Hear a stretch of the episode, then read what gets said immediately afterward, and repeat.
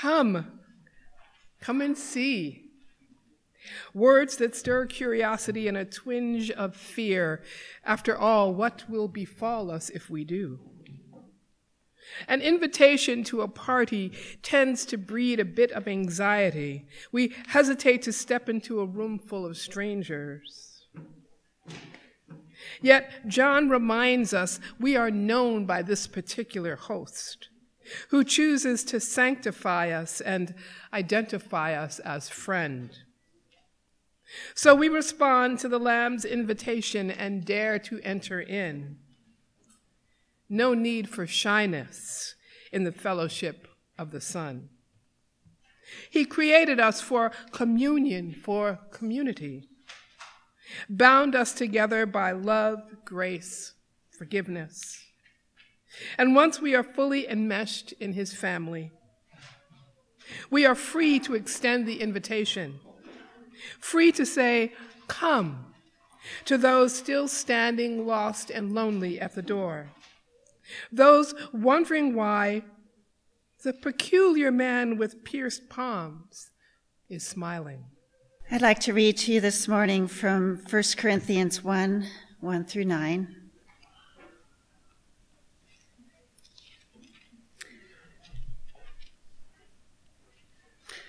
Paul, called to be an apostle of Christ Jesus by the will of God, and our brother Sosthenes, to the church of God in Corinth, to those sanctified in Christ Jesus and called to be holy, together with all those everywhere who call on the name of our Lord Jesus Christ, their Lord and ours.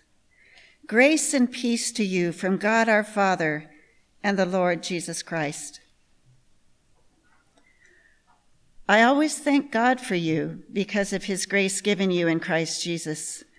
For in him you have been enriched in every way, in all your speaking and in all your knowledge, because our testimony about Christ was confirmed in you.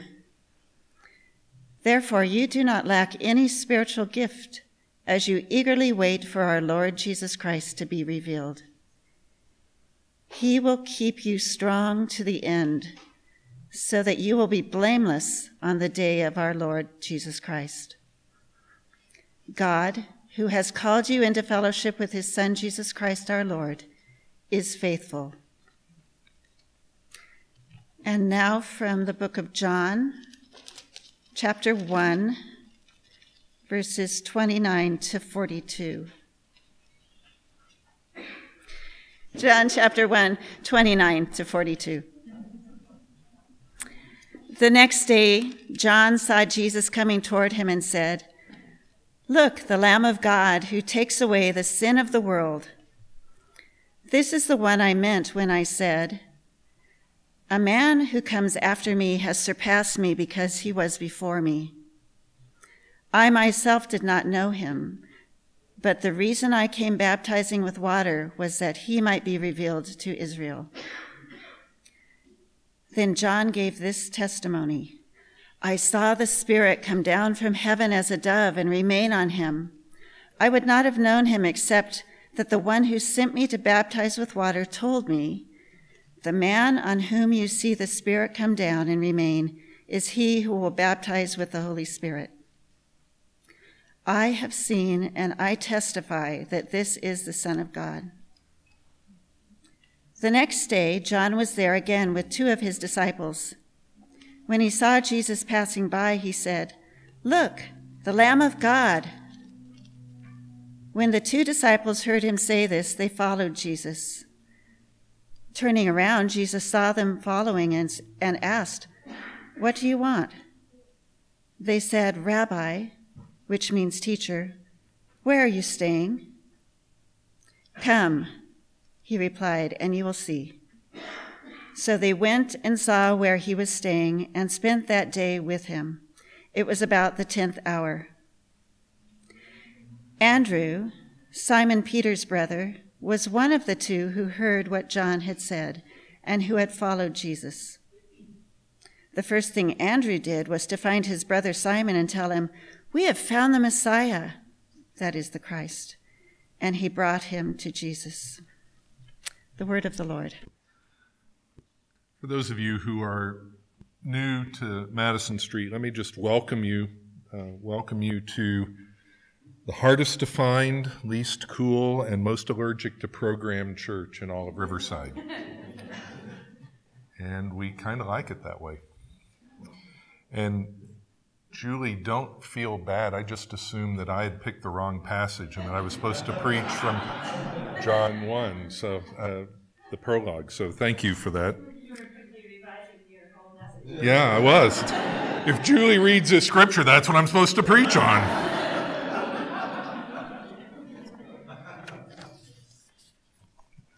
We ask ourselves questions about what is the church supposed to be. And we've, we've defined that. We are the hardest to find, least cool, most allergic to program church in all of Riverside. But what really is the identity of the church? Maybe, maybe the church is at its best when it's a service club, when, when we get things done, when we do good in the world.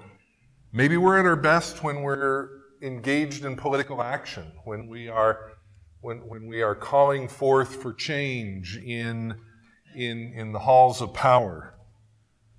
Maybe we're at our best when we're a weekly variety show, when, when every Sunday morning you know that there's going to be a really good thing on the stage that's going to make you feel better.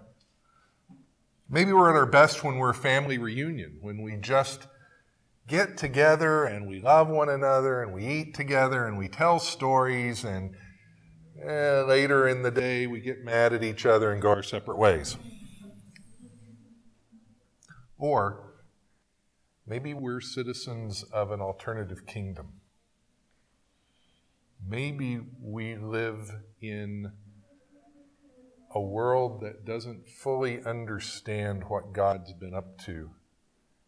And we don't fully understand it either, but we're finding our way by His Spirit into a new way of being. We're in what the church calls the season of Epiphany the season of, aha, he's here. Wow. Now what? Christmas is over. We finally took the tree down. There's some remnants of it in the carpet, but again, we're not the coolest church in town.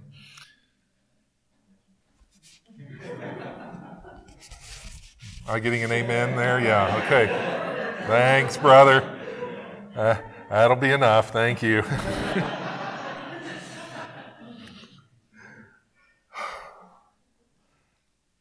In this aha moment, we affirm the notion that Jesus is king. That's what we've been talking about through the Advent and Christmas season, that, that Jesus is a new sort of king, that he brings a new way of being, that he calls us to a new way of life. But if Jesus is king, what are his citizens supposed to be about? So, over the next few Sundays until we begin the Lenten journey, we're going to be looking at different passages in the gospel. In fact, we'll, in a couple of weeks, we'll just start looking at the Sermon on the Mount. And if that isn't enough, we're also we're going to lay that side by side with the opening of Paul's letter to the Corinthians, to 1 Corinthians. We're going to take the Jesus story and lay it next to the most dysfunctional, least cool, aggravating church that has ever existed. You know, we should aspire to be like the Corinthian church. Not so much. The Corinthian church had problems that would just make your head spin. Anytime in my 36 years of ministry, I have felt like the church I was in or the church I was consulting with was dysfunctional. I just reread 1 Corinthians and I realized I ain't seen nothing yet. And so we're going to lay the hopes and aspirations of the gospel alongside the reality of one church's practice and talk about what kind of citizens of God's kingdom are we truly called to be. So we begin looking at 1 Corinthians, the opening passage in Paul's letter. It's really a standard opening for a Greek letter in the ancient world. There's a conventional salutation. Who wrote the letter? Dear Corinthian church, this is Paul writing. but it's an unusual letter in that Paul makes it clear he's not alone. He's, he's writing it with some guy named Sosthenes. Try to say that three times real quick. Sosthenes is Paul's co laborer. Paul isn't doing this letter rogue or on his own or as a lone wolf. Paul is writing to a community from a community. He is, he is not just having Sosthenes be his scribe, he is writing it with him. The Greek is really clear. They are co writers of this letter, they are collaborators in this letter. What we think is Paul, the great thinker, the great mind of the early church, Paul was really the great collaborator in the early church who brought together all kinds of different people to share in the work of God. And in this letter to this dysfunctional church, he brings along Sosthenes, who must have been, you know, uh, an expert in, must have been a consultant in church dysfunctional patterns, because why else would you bring him along on this letter?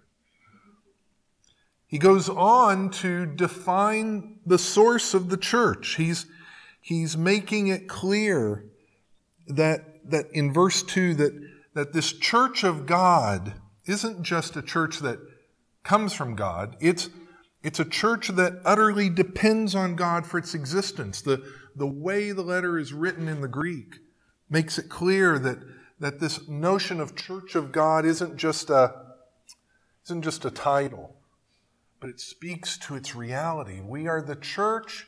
You are the church, Corinth, not because you got together and figured it out, but because God's life flows through your very veins. You utterly depend on God for your existence. And because you utterly depend on God for your existence, you are invited to be the church known for holiness for unity, and for being Jesus centered. A church that's known for its way of life, a church that's known for its being together within itself and with other people of God, and a church that's known for following Jesus. And it's that that Paul says in verse 3 is the blessing that is bestowed upon this dysfunctional, crazy church. And so Paul then does what every good letter writer of the first century Greek period does. He pivots from a salutation to a, a, a, a thanksgiving, a block of giving thanks. But instead of doing what you normally do in a Greek letter, which is to give thanks for the recipient of the letter, Paul gives thanks for God and for the way he has walked with the Corinthians. He gives thanks to, Paul says in the Greek, my God. Again, not, a, not implying subordination, but implying intimacy. I give thanks to the God whom means everything to me because of what he's done for you. Paul's servant heart comes through. And he gives thanks for God, first of all, giving grace to the Corinthian church. A lot of different theological ways to define grace, but perhaps for Paul in Corinthians, grace best means that God is paying attention. We sort of practice a Christianity in the 21st century Western church where we we get together on Sunday morning and we ask God to pay attention to us for an hour. And then we leave and we hope that God isn't watching the rest of the week. But Paul is grateful for grace, that God is always paying attention to us. Not in a Santa Claus fashion of deciding the naughty and nice list, but in the sense of desiring intimacy, of wanting to walk with us, wanting to be part and parcel of our lives. That's grace. That the creator of the universe, the sustainer of all things, desires to be with you, to be with us. Paul says that, that grace is given to us in Christ. It's Christ who gives us grace. It's, it's His story. It's His work on the cross. It's His resurrection. It's all the gospel, all the time, that shapes and defines grace in us.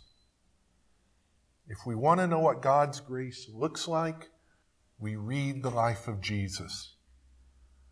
Because therein is how God's grace operates.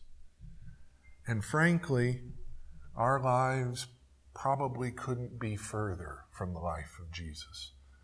The Western church in the 21st century specializes in figuring out how to marginalize the words of Jesus, how to get together and worship in such a way so that heart of the gospel doesn't transform us. Because we like our lives as they are. The problem with that, liking our lives as they are, is that if we go that route, we end up like the church in Corinth. We end up dysfunctional. We end up doing awful things to each other and to the world. Grace transforms us. Grace challenges us. Grace critiques us. Grace calls us to new life. And Paul goes on to say that that grace is expressed in the gifts that God gives to the church, in, in spiritual gifts. You've heard me make jokes about this. I don't have the spiritual gift of telepathy. I'm not a mind reader. You've got to tell me what's going on.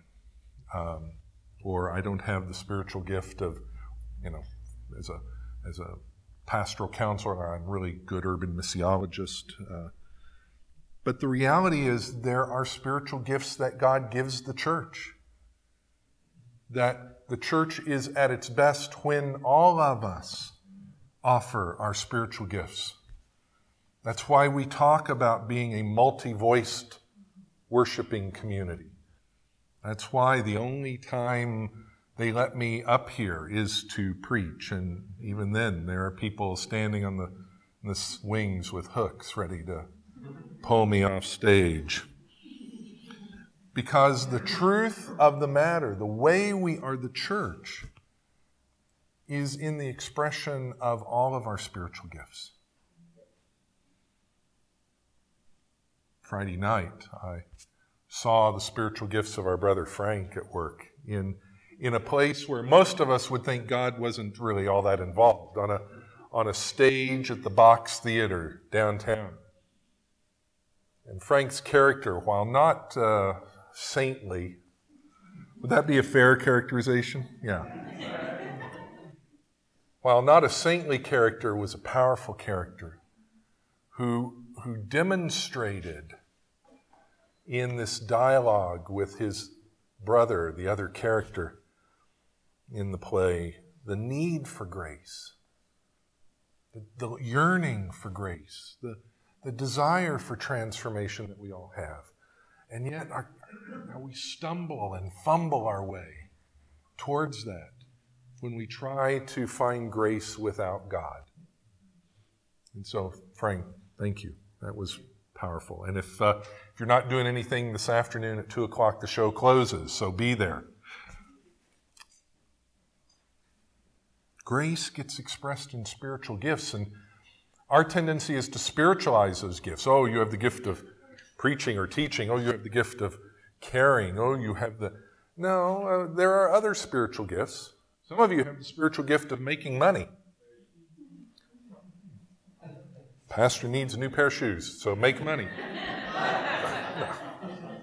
But your capacity to make money and to be generous with that for God's work is a spiritual gift. Some of you have the spiritual gift of just being quiet and centered.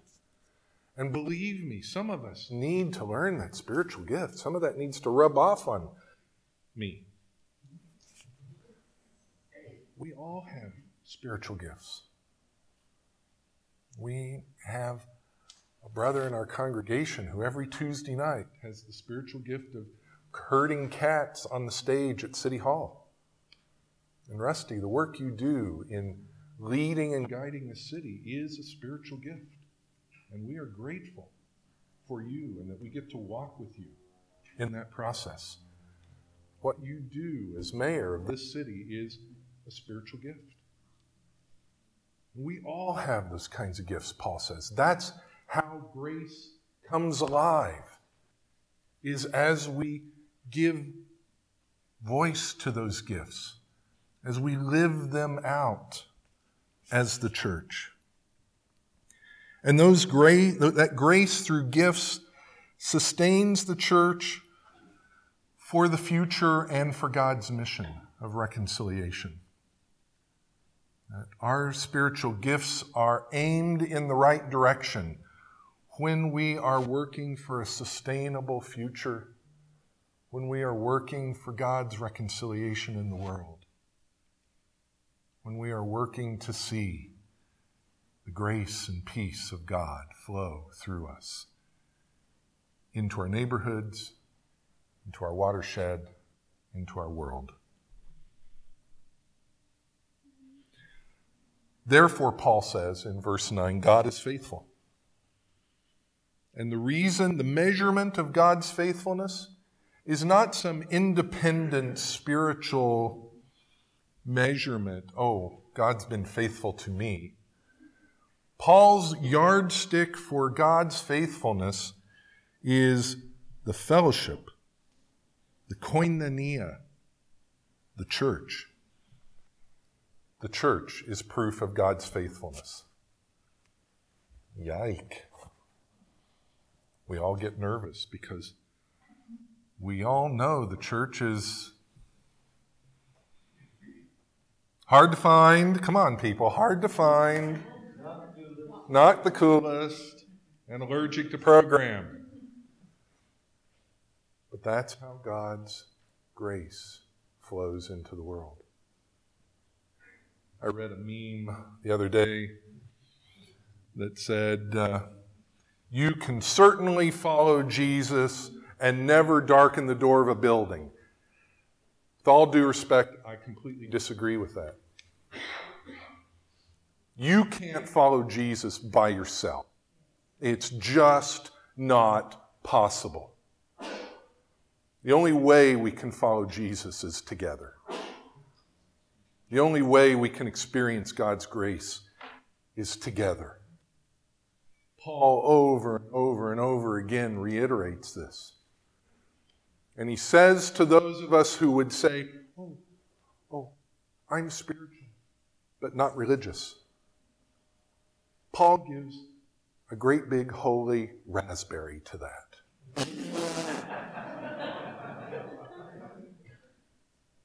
to be religious, the Latin word religio, same word we get ligament from. We're bound to each other when we practice religion. We're bound to God and to each other when we practice religion. And so when we gather together, we say, you know, I can't be spiritual if I'm not bound to others. My life doesn't count to you and your life doesn't count for, to me, then I have not been spiritual. I can't be spiritual. I can only be spiritual when bound to a community. That's Paul's call to the Corinthian church from the get go. This dysfunctional, ugly, brutal group of people who are beating each other up emotionally and maybe physically. He says, You're stuck with each other. This is how God's grace works. This is the plumbing and the wiring of God's grace. This is the infrastructure of grace that we are together in the journey. This gets reinforced in the gospel reading of today, the second gospel reading today, one that begins in John 129, where John the Baptist begins by identifying Jesus as the Lamb of God who takes away the sin of the world. This is a really curious phrase, Lamb of God, because the implication is the capacity to take away the sin of the world, the power to do that is power beyond any Caesar's power, power beyond any other religious figure's power. This is an amazing kind of power, and it's being exercised by a lamb. A lamb. Lamb of God. Seriously? Yeah. Champion of God, warrior of God, ninja of God. All of those make sense. Lamb of God. Huh? But that's John the Baptist's point.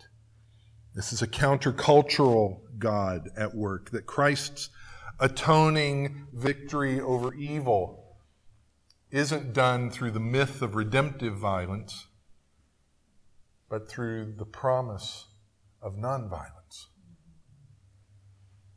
God's redemption comes to us not because we're deserving and need a champion to beat up the bad guy, but because we're all broken and Christ heals us.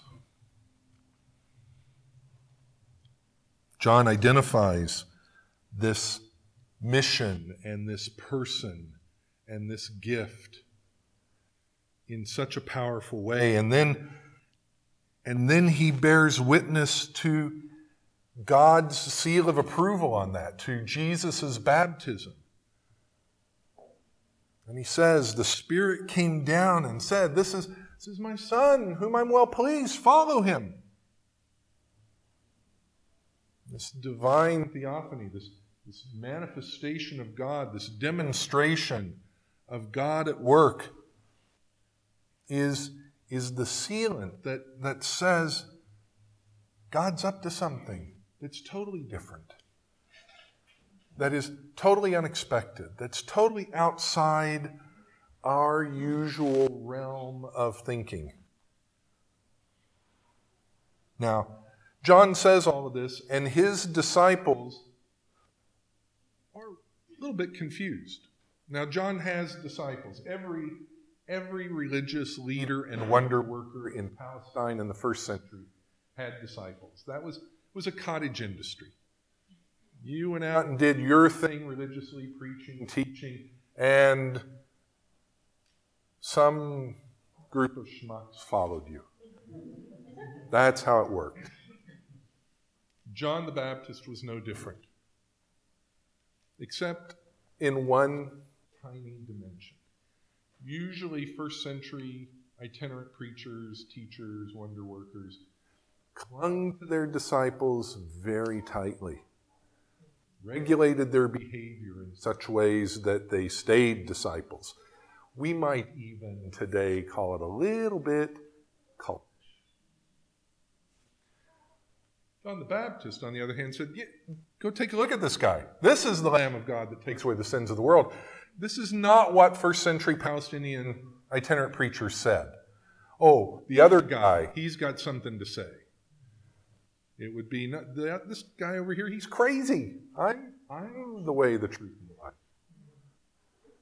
Instead, John the Baptist points to Jesus and says, Behold, the Lamb of God who takes away the sins of the world.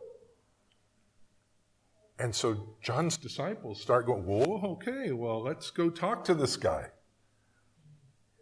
Let's break some rules here. And they do. And they go to Jesus. And John reiterates the mission of Jesus. And Jesus says, You want to see what God's up to? Come and see. Come on the journey. Come and see. And, and what's implicit in the Greek there is that Jesus isn't just going to, you know, pull a rabbit out of his hat right then and there. Jesus is calling these disciples to a journey, to, a, to transfer their allegiance, to become his disciples, and to follow him.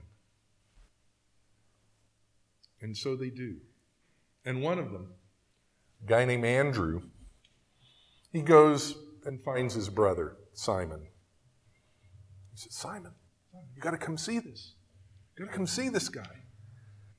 Now, we can paint all the pictures of Simon that we want to paint. I, I kind of like the picture of Simon of uh, being a bit full of himself, maybe being an eight in the Enneagram, you know, always always being interested in justice, especially if he's setting the terms of justice, um, always running his brother down, uh, always sort of a step ahead of him.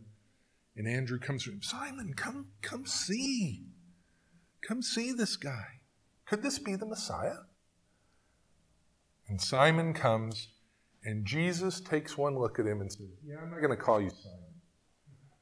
I'm going to call you Cephas. I'm going to call you Peter.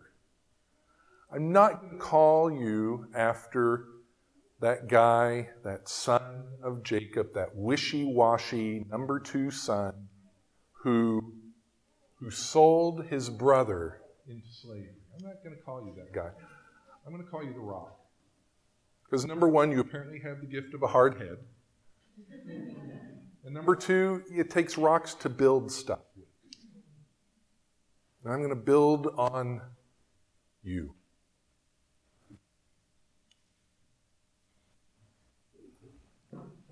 And so John's mission of repentance meets the incarnate Word of God, and a fellowship is formed.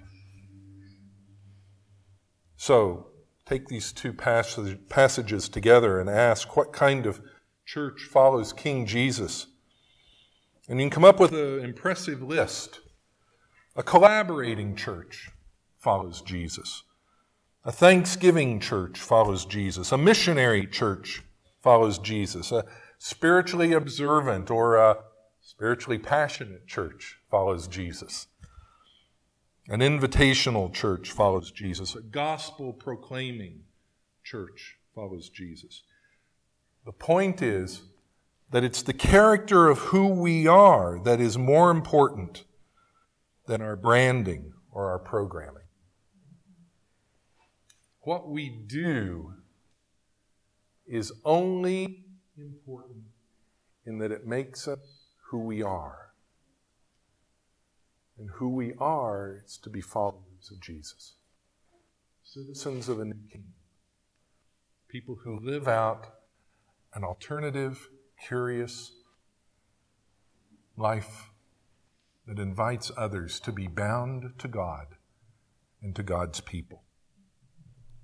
A life of great generosity, a life of passion, a life of invitation, a life that is shaped by good news. But we live in a world, it's hard to see it, but we live in a world where little Syrian boys get bombed. And they sit in the back of ambulances covered in bomb dust and blood. And we have to ask ourselves what kind of church follows Jesus when people around the world are dislocated from their homes? When we live in a world where Christians in Myanmar and Muslims in Myanmar are being persecuted by that government or Syria in civil war, or fill in the blank. How are we responding to that? Usually we respond with, I'm overwhelmed with first world problems. I've got to figure out how to get to work tomorrow. I've, I've got to figure out how to pay the bills this month. I, I don't have time for them. Come and see, Jesus says. Paul says we're bound to each other. That Christians in Myanmar and Syria are as important to him as Christians in America. And it's time to recognize that. That's the kind of church that follows King Jesus. When the character of who we are is more important than our branding or our programming, and that that character pivots us over and over again into the lives of others who are marginalized and in pain. So, this morning, some questions. Uh, I came up with my list of questions, but really there are only there's really only one question and an answer. Two guys named Martin came up with it. Martin Luther, the reformer, and you can't see it up there, I apologize. He asks the question, What will you do in the mundane days of faithfulness?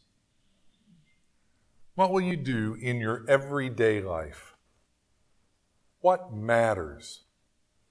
We prayed this morning that budgets are moral documents. How do we live in such a way that the light of Christ is evident? What will you do in the mundane days of faithfulness? The great reformer asks. And the great prophet of 20th century America, Martin Luther King Jr., answered that question he said, Take the first step in faith. You don't have to see the whole staircase, just take the first step.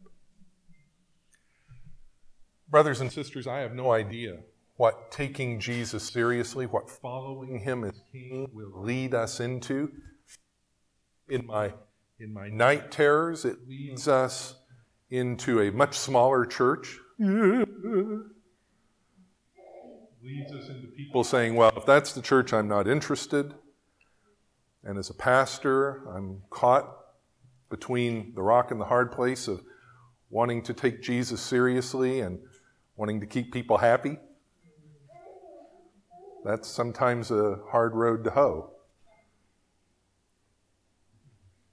I don't know what the future holds for us. I just know that Christ calls us to take the next step and then the next step and then the next step. And we worry, we let Him worry about the results. What will we do in the mundane days of faithfulness? We will take the first step in faith.